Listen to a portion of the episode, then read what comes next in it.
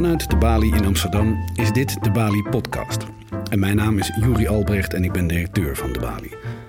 In deze podcast hoort u een van de wekelijkse gesprekken die onze programmamakers gevoerd hebben met gasten die zij interessant of bijzonder vinden. In deze aflevering hoort u een gesprek van onze programmamaker Jante Mosselman met emeritus hoogleraar sociologie van de Universiteit van Amsterdam, Abraham de Zwaan. In dit gesprek spreekt Jante hem over de Zwaans opvatting dat zowel de alt-right als het hardnekkige jihadisme een reactie zijn op de voor mannen bedreigende toenemende vrouwenemancipatie. U luistert naar Jante Mosselman in gesprek met Abraham de Zwaan live in de Bali.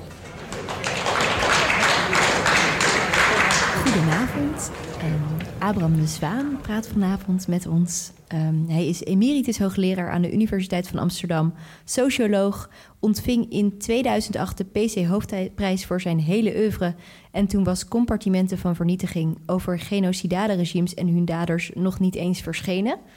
Um, maar vanavond spreek ik hem over iets anders. Namelijk een tekst uh, die hij schreef voor de Forum jaarlezing uh, van de WRR. En die tekst verscheen ook in 2006 in boekvorm en heette De botsing der beschavingen en de strijd der geslachten. Uh, Abraham, welkom. Uh, we kennen elkaar een beetje, dus ik zal je uh, tutoyeren als je dat goed vindt. Nou, dat is een groot genoegen. Dag Jan de Mosselman. Dan kan ik jou even aankondigen. Dank daarvoor. Um, ja, die, die strijd der geslachten. Ja. Als je nu naar de wereld kijkt, waar zie je die? Nou, misschien was wel een van de meest dramatische episodes van de laatste tijd de strijd tussen een man, Donald Trump, en een vrouw, Hillary Clinton, om het hoogste ambt, misschien wel ter wereld, president van de Verenigde Staten. En dat was een echte strijd der geslachten, keihard. Uh, en er was zoveel anders aan te zien dat dat een beetje op de achtergrond verdween. Maar ik denk dat als we daar naar terugkijken, ze was de eerste vrouwelijke presidentskandidaat. Dus was de, e- hè? Ze had de eerste president geworden. Maar ze was wel de vrouw van iemand, van Bill Clinton. En dat was ingewikkeld, zoals je je zult herinneren. Uh, de vrouwen zoals de, de Merkel of Theresa May, die zijn niet iemands vrouw die zijn zichzelf, van zichzelf. Dus je denkt eigenlijk dat Hillary Clinton is afgestraft omdat zij eerst bekend stond als de vrouw van? Nee, dat was een aspect. De reden om. Die, Trump en zijn aanhang gingen er vol in. Die waren volkomen. Uh, zonder enige terughoudendheid pakten ze haar als vrouw aan. Dat ging op een buitengewoon grove en obscene manier. Echt verbazend. En zij heeft misschien iets te lang volgehouden om, zoals ze. Uh, when they go low, we go high. Uh, ze had hem denk ik veel harder moeten afstraffen. Als het vieze ventje wat hij eigenlijk was. We, uh, als we hierover spreken, dan, dan uh, over uh, Hillary, versus, Hillary Clinton versus Donald Trump, moet ik ook meteen denken aan een, aan een groep die Trump gesteund heeft en waar Ja. jij het over gaat hebben binnenkort bij ons in de Bali. Um, en dat is alt-right. Ja, ja. Um, dat alt-right, waar kwam dat nou vandaan? Ja, dat is een verzameling van alle mogelijke groepjes en clubjes, sommige al heel oud. Het speelt zich voor een heel groot deel af op het internet. Het is tamelijk ongrijpbaar dan. Er zitten echte ouderwetse nazi's in en die willen Hitler groeten brengen. En dan zeggen ze tegen elkaar 88. Dat is de achtste letter H. H. Heil Hitler. Goed bedacht. Beetje jongenshumor, maar nogal belegen. Ik denk niet dat dat de belangrijkste groeperingen zijn. Uh, de belangrijkste groepering, het gaat toch echt tegen de immigratie, tegen de moslims. En dan meteen ook tegen vrouwen. Eigenlijk kom je op al die sites uh, gauw tegen dat vrouwen moeten gewoon weer doen waar ze goed in zijn, namelijk kinderen grootbrengen en uh, vooral veel mooie kinderen met blanke huid en blauwe ogen krijgen, want daar is schreeuwend gebrek aan. En uh, ja, vrouwen zijn van nature zwak. En mannen moeten hun beschermen, maar om goed beschermd te worden moet je doen wat die man zegt. Ja, het is om je te bescheuren van het lachen, want het woord voor woord wat Joke Cole Smith of Betty Friedan 50 jaar geleden zeiden. En deze man met grote ernst houden dat allemaal. Dus in dat rechtsisme, noem ik het maar, die hele verzamel, spelen, speelt uh, eigenlijk de, het antifeminisme of het verzet tegen de vrouwenemancipatie een grotere rol dan op het eerste gezicht lijkt. En ook wel dan zij willen toegeven. Want het is een beetje gênant ook voor hun. En het is echt reactionair. Ja, ja. En, dat, en dat reactionaire, dat herken jij ook in het jihadisme. Je legt eigenlijk een verband tussen die, die twee bewegingen. Ja, ik denk dat ook jihad voor een groot deel is ingegeven door verzet tegen de vrouwenemancipatie, die eigenlijk in buitenwesterse landen veel harder gaat dan in het Westen. In het Westen zijn we natuurlijk op een hoge verdieping aangekomen en moet dat verder die strijd voltooid worden. Maar in heel veel andere landen, buiten het Westen, buitenwesterse landen, daar komt dat nu pas op gang. En de grote motor van die vrouwen-emancipatie, dat is het onderwijs. En het onderwijs heeft zich in werkelijk razend tempo, in een jaar of 30, 40, zeer uitgebreid. Dat is een hele grote spiraal die steeds meer vrouwen meeneemt, steeds hoger in het onderwijs. En dat heeft een merkwaardige consequentie die niemand had voorzien. Hoe meer onderwijs vrouwen krijgen, hoe minder kinderen. Dat is een heel sterk statistisch verband. Ik zal het ook laten zien. Maar hoe minder kinderen, hoe later ze trouwen, hoe langer ze werken, hoe meer ze verdienen, hoe hoger ze geschoold zijn. Dus dat is een spiraal.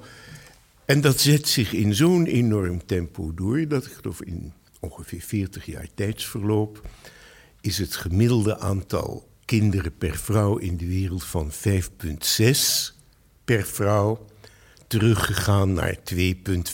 Dat betekent dat alle prognoses voor de groei van de wereldbevolking moeten herzien worden. En 9 of 10 miljoen, uh, eh, 10 miljard inwoners, dat wordt ongeveer het plafond. En daarna zal het geleidelijk afvlakken. En dat is vrij goed voorspelbaar. En dat heeft dus heel veel te maken met dat. Om... Ze hadden het nooit moeten doen. Die vrouwen lesgeven bedoel je? Precies. Maar eh, ook als je kijkt naar, naar uh, vrij uh, conservatieve, traditionele samenlevingen, dan doen ze het wel. En ze mhm. doen het nog steeds. Ze geven, geven meisjes les. Ja, ja, ja, ja. Nee, dat gaat door. En eenmaal, als die vrouwen ook eenmaal de lagere school afgemaakt hebben, dan krijgen ze allerlei praatjes en willen ze naar de middelbare school. En ik zeg ironisch, krijgen praatjes, maar er zit een heel ontroerende kant aan. Kijk, dit zijn vaak culturen van het boek, ander boek dan ons boek, maar toch het boek. En ik denk, maar dat is een beetje verbeelding, sociologische verbeelding, dat vrouwen die eenmaal hebben leren lezen en schrijven, opeens gaan denken dat ze mensen zijn. En niet alleen maar voor het werk en niet alleen maar voor de fok. En dat na duizenden jaren die vrouwen het idee krijgen: ja, maar wij zijn gelijk aan die jongens. We kunnen zeker zo goed leren als die jongens. We hebben aardrijkskunde gehad en we hebben de geschreven versie van de taal geleerd. We kunnen het heilige boek lezen en wat nou? Dus dat het een enorme invloed heeft op hoe vrouwen zich voelen. Maar ze leren op school niet om het kindertal te verminderen. Ze leren helemaal niet anticonceptie abortus. Ben je bedonderd. Als ze iets leren, wordt dat juist tegengeprikt. En toch, uit onderzoek blijkt dat ze ook anticonceptie weten te vinden. Ik denk, maar ook dat is weer, probeer je in te leven, dat ze gewoon nee durven zeggen tegen hun mannen s'avonds of s'nachts. En dat dat heel veel in de wereld verandert, ja. Want dat nee zeggen, dat willen die mannen natuurlijk eigenlijk liever niet. Nee, vrouwen zijn ter beschikking van mannen. Dat is duizenden jaren zo geweest. En dat is steeds minder zo. En je, je, je schrijft dat dat jongensressentiment, want dat is wat het is, dat dat al ontstaat in de klas. Ja, kijk, ik ben geen onderzoeksinstituut. Ik ben gewoon iemand die boekjes leest en die met een potlood en een vlakje, een oude laptop en een bibliotheek met 7 miljoen boeken op 20 minuten fietsen afstand. dus ik kan niet alles bewijzen en onderzoeken. Maar je kunt soms proberen een beetje iets voor te stellen. En het is heel raar als je een jongen bent en je kunt het hardste lopen en het hoogste springen en het luidste schreeuwen van allemaal. En je komt op school waar je toch al niet graag komt. En opeens kunnen die meisjes zeker zo goed als jij rekenen en schrijven en proefwerken doen. Misschien zelfs wel beter. Misschien zelfs wel beter. En dat, is, dat gaat over je kansen op de arbeidsmarkt en de huwelijksmarkt. Dus dat is een ontstellende ervaring. En dat, denk ik, leidt tot ja, allerlei ja, ressentimenten. En het is, kan ik je uit ervaring vertellen, heel vervelend als je hoort tot een geslacht wat zo'n jaar of 10.000 de bovenhand heeft gehad, om je geleidelijk te moeten aanpassen dat dat niet meer zo is. En daar hebben wij al een paar eeuwen zijn we daarmee bezig. Maar mensen in veel van die buitenwesterse landen is dat echt een kwestie van de laatste 50 jaar. Dat gaat ongelooflijk snel. En ik denk dat dat tot grote maatschappelijke spanningen leidt. En dat ook vaak vrouwen zeggen: nee jongens, kalmpjes aan, we gaan dit niet te ver doorvoeren. We moeten ook nog verder. Want een verschil tussen de klassenstrijd en de geslachtenstrijd is dat. kijk, elke arbeider heeft een baas, maar daar gaat hij niet mee ontbijten en daar gaat hij niet mee slapen. Maar elke vrouw heeft een vader en een broer en een man en een zoon. Dus die verweving is veel groter. Het front loopt veel ingewikkelder. En dat is misschien ook maar gelukkig, want er is natuurlijk ten lange leste ook heel veel liefde tussen mannen en vrouwen. Gelukkig wel. Er is alleen één ding wat ik dan niet zo goed uh, uh, begrijp. En dat is waarom dat alt-right nu juist nu, ja. zeg maar, zo, zo reageert. Als we het uh, Dat weet ik ook niet. Het is altijd heel moeilijk in. Eigenlijk alles is moeilijk hoe in de sociologie. Je kunt niet zo stellig zijn. En uh, ik denk dat er al heel veel, al heel lang allerlei ressentiment op allerlei manieren is tegenover die praatjes. Kijk maar hoe mensen over feministen eigenlijk altijd vervelend doen. Ik wil zeggen, ja, een aantal maakt het er ook naar. Maar a priori is de sfeer vervelend. Hè? Uh, er is ressentiment tegen. En op een gegeven moment, dat heb je wel eens, dan is de politieke constellatie zo dat mensen dat opeens hardop durven zeggen in publiek. En dan zijn er een paar voorgangers die daar gestalte aan geven, die een vocabulaire daarvoor verzinnen. En dan is het opeens mogelijk. En dat werkt vaak heel internationaal. Dat is de tijdgeest. Dus bijvoorbeeld dat Pegida in Duitsland, dat vindt navolging bijvoorbeeld in Nederland. En die Trump met zijn grofheden, maakt natuurlijk ongelooflijk veel los. En dan denk je, nou, dat kan ik ook zeggen, zie je wel. Andere mensen vinden dat ook. Moet maar eens ophouden met dat gezeur van die wijven. Schept eigenlijk een precedent. Ja, en een voorbeeld. Dus het kan soms als een, een, een ja, een, de een neemt dat van de ander over en dan deed dat heel snel uit. In 2006 uh, eh, noemde je jihadisme een laatste stuiptrekking van een stervend patriarchaat. ja. Maar goed, toen kwam alt-right en ik kijk om me heen en ik denk, nou, volgens mij is dat uh, patriarchaat probeert zichzelf in elk geval zeer levend te ja, houden. Er is een hele sterke krachten die zich veel duidelijker manifesteren dan een tijdje geleden, om dat in stand te houden, ja. Ja, dan dus je... Er zijn nog veel meer stuiptrekkingen dan ik toen dacht. Maar sterven gaat het. Sterven gaat het. Ja. En wat voor samenleving krijgen we dan? Daar heb ik geen idee van. Dat moet, moeten we nog maar. Maar ik kan me voorstellen dat. Dat zou ik eigenlijk het aardigste vinden. Dat er een grote variëteit van arrangementen zou bestaan. En misschien dat mensen alle allerlei mogelijkheden hebben om de gezinsvorm te vinden die, waarbij zij en hun partners en hopelijk hun kinderen ook zich het prettigste voelen. Dus misschien ook wel gezinsvorm waarin vrouwen zeggen... helaas, ik vind het prettig om moeder te zijn... en ik vind het prettig om het huishouden te doen en zeur niet aan mijn kop. Uh, en ik ben best bereid om een beetje voegzaam of volgzaam te zijn. Uh, je moet je natuurlijk realiseren dat gewoon in de intimiteit van het huisgezin vrouwen nooit zo heel erg volks. We weten niet hoe ze toen daar terugpraten. Hè? Dat weet je gewoon niet. Je moet ze niet, ook weer niet al te doetje-achtig voorstellen, ondanks alle onderdruk. Maar je kunt misschien ook wel gezinnen hebben waar het omgekeerde zich voert, waar een man gelukkig is om zich meer als huisman te manifesteren en een vrouw de broek aan heeft, zoals dat vroeger heette. Uh, ik vind, als mensen zich daar prettig in voelen, is daar niets tegen. Niet iedereen hoeft dat hij precies gelijk Ik ben pen in mijn hoofd.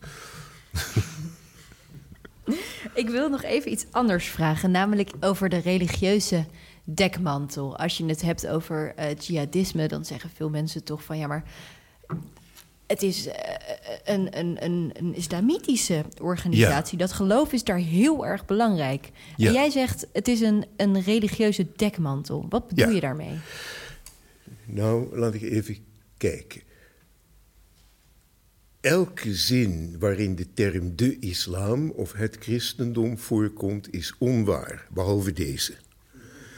En daar bedoel ik mee dat het geen zin heeft om over een religie te praten alsof het een compact, monolithisch, solide ding was. Maar zij zelf vinden het heel prettig om er wel zo over te praten. Het zijn stroomgebieden die, waar je van alle zijriviertjes en watervallen en stroomversnellingen en poelen en, en dus, bronnen hebt. En er is van alles aan de gang in religies. En dat geldt voor elke grote religie, dat praktisch elk standpunt daarin te rechtvaardigen is. Uh, en dat doen die jihadisten ook. Hè? Maar er bestaat ook een liberale vorm van de islams. Hè? Er bestaan buitengewone reactionaire en repressieve vormen van christendom. Bijvoorbeeld het Latijns-Amerikaans katholicisme is haren te bergen. Wat daar allemaal kan en gebeurt. Uh, die evangelicals houden er een enorm reactionair programma op na. Maar gek genoeg blijkt dat met name in Latijns-Amerika vrouwen in die kerk heel veel te vertellen hebben. En dat blijkt ook de aantrekkingskracht te zijn. Dus je kunt van tevoren niet weten wat ermee te doen is. Maar ik zou eigenlijk iedereen wantrouwen die zegt: ik moet van de islam dit. En anders, dat is bij, eigenlijk bijna nooit zo. Mensen zijn er op allerlei manieren, zitten ze aan dat weefsel een beetje te trekken en weer knoopjes te maken. Ja. Um, iets anders wat er gebeurde toen, uh, toen, we, uh, toen we dit naar buiten brachten, dat, dat jij hier een theorie over had en dat we daar een programma over gingen uh, organiseren, was dat mensen zeiden: Nou, die Abraham de Zwaan, die wil ons ook meteen die hele emancipatie af pakken, want de, uh, hij ziet allerlei gevolgen die daarop ja, ja. volgen. Uh, en de gevolgen zijn ook niet, uh, niet, niet mals natuurlijk. Het, nee. het, is nogal wat als dat ja. het resultaat is van emancipatie. Moeten we niet gewoon stoppen met dat onderwijs aan meisjes? Dit is mijn antwoord. nee, dus, dat kan niet. Ik bedoel, dat is al te laat. Bovendien is het in Nederland al heel lang aan de gang, in de hele 19e eeuw. En, uh, nee, in tegendeel. Ik, nou, als je ernstig wil zijn, is de, wat wij in onze tijd leren. Dat wezens waarvan je dacht dat ze alleen maar ingezwachteld met een stukje hout in de grond mochten peuren, alleen maar kinderen mochten baren, kunnen ook professor zijn en vliegenier en uh, uh, het frontsoldaat. Er is eigenlijk, je kunt het niet verzinnen of vrouwen kunnen dat. Dat is iets heel bijzonders, dat we dat meemaken. Alles waarvan ik dacht, dat kunnen vrouwen vast en zeker niet, dat blijken ze wel te kunnen. Dat is toch fantastisch? En waar je naar kijkt, is nu met verbijstering... wat een ontzaglijke maatschappelijke energie erin aan besteed is om te zorgen dat die vrouwen dat niet werden. En ja, ik kan daar eigenlijk alleen maar heel. Ik ben daar heel verheugd door en ontroerd. Jouw moeder was een uh, grote ja. uh, feminist. Ja. Hoe zou ze naar uh, deze theorie kijken? nou, kijk, Het is gênant als jong mens om een feministische moeder te hebben. Dus ik zag daar niets in. Maar nu is ze helaas mij ontvallen al een tijd lang. En ik denk dat ze dat wel verschrikkelijk leuk zou vinden. En ik was laatst in de feministische bibliotheek en toen zei ik... ik behoor tot het hoogste Nederlands matriciaat. Want ik ben een zoon van Henny Zwaan. en zij was een bekende feministe. Als mensen nu nieuwsgierig zijn mhm. eh, geraakt door dit gesprek, dan hebben ze veel geluk. Want jij hebt hier een uitgebreid boek, of ben je nu aan het schrijven? Ja. Ehm, weet je al wanneer dat uitkomt? Nou, als het een beetje wil, vroeg in de lente, februari, maart. Moet het daar maar eens uitkomen. Bij Prometheus? Denk het wel, ja. Ja, Prometheus. Dan, uh, uh, nou ja, ik kijk er ook erg naar uit om dat te lezen. En ik wil je heel erg bedanken voor dit gesprek. Abraham de Zwaan. Dank je wel.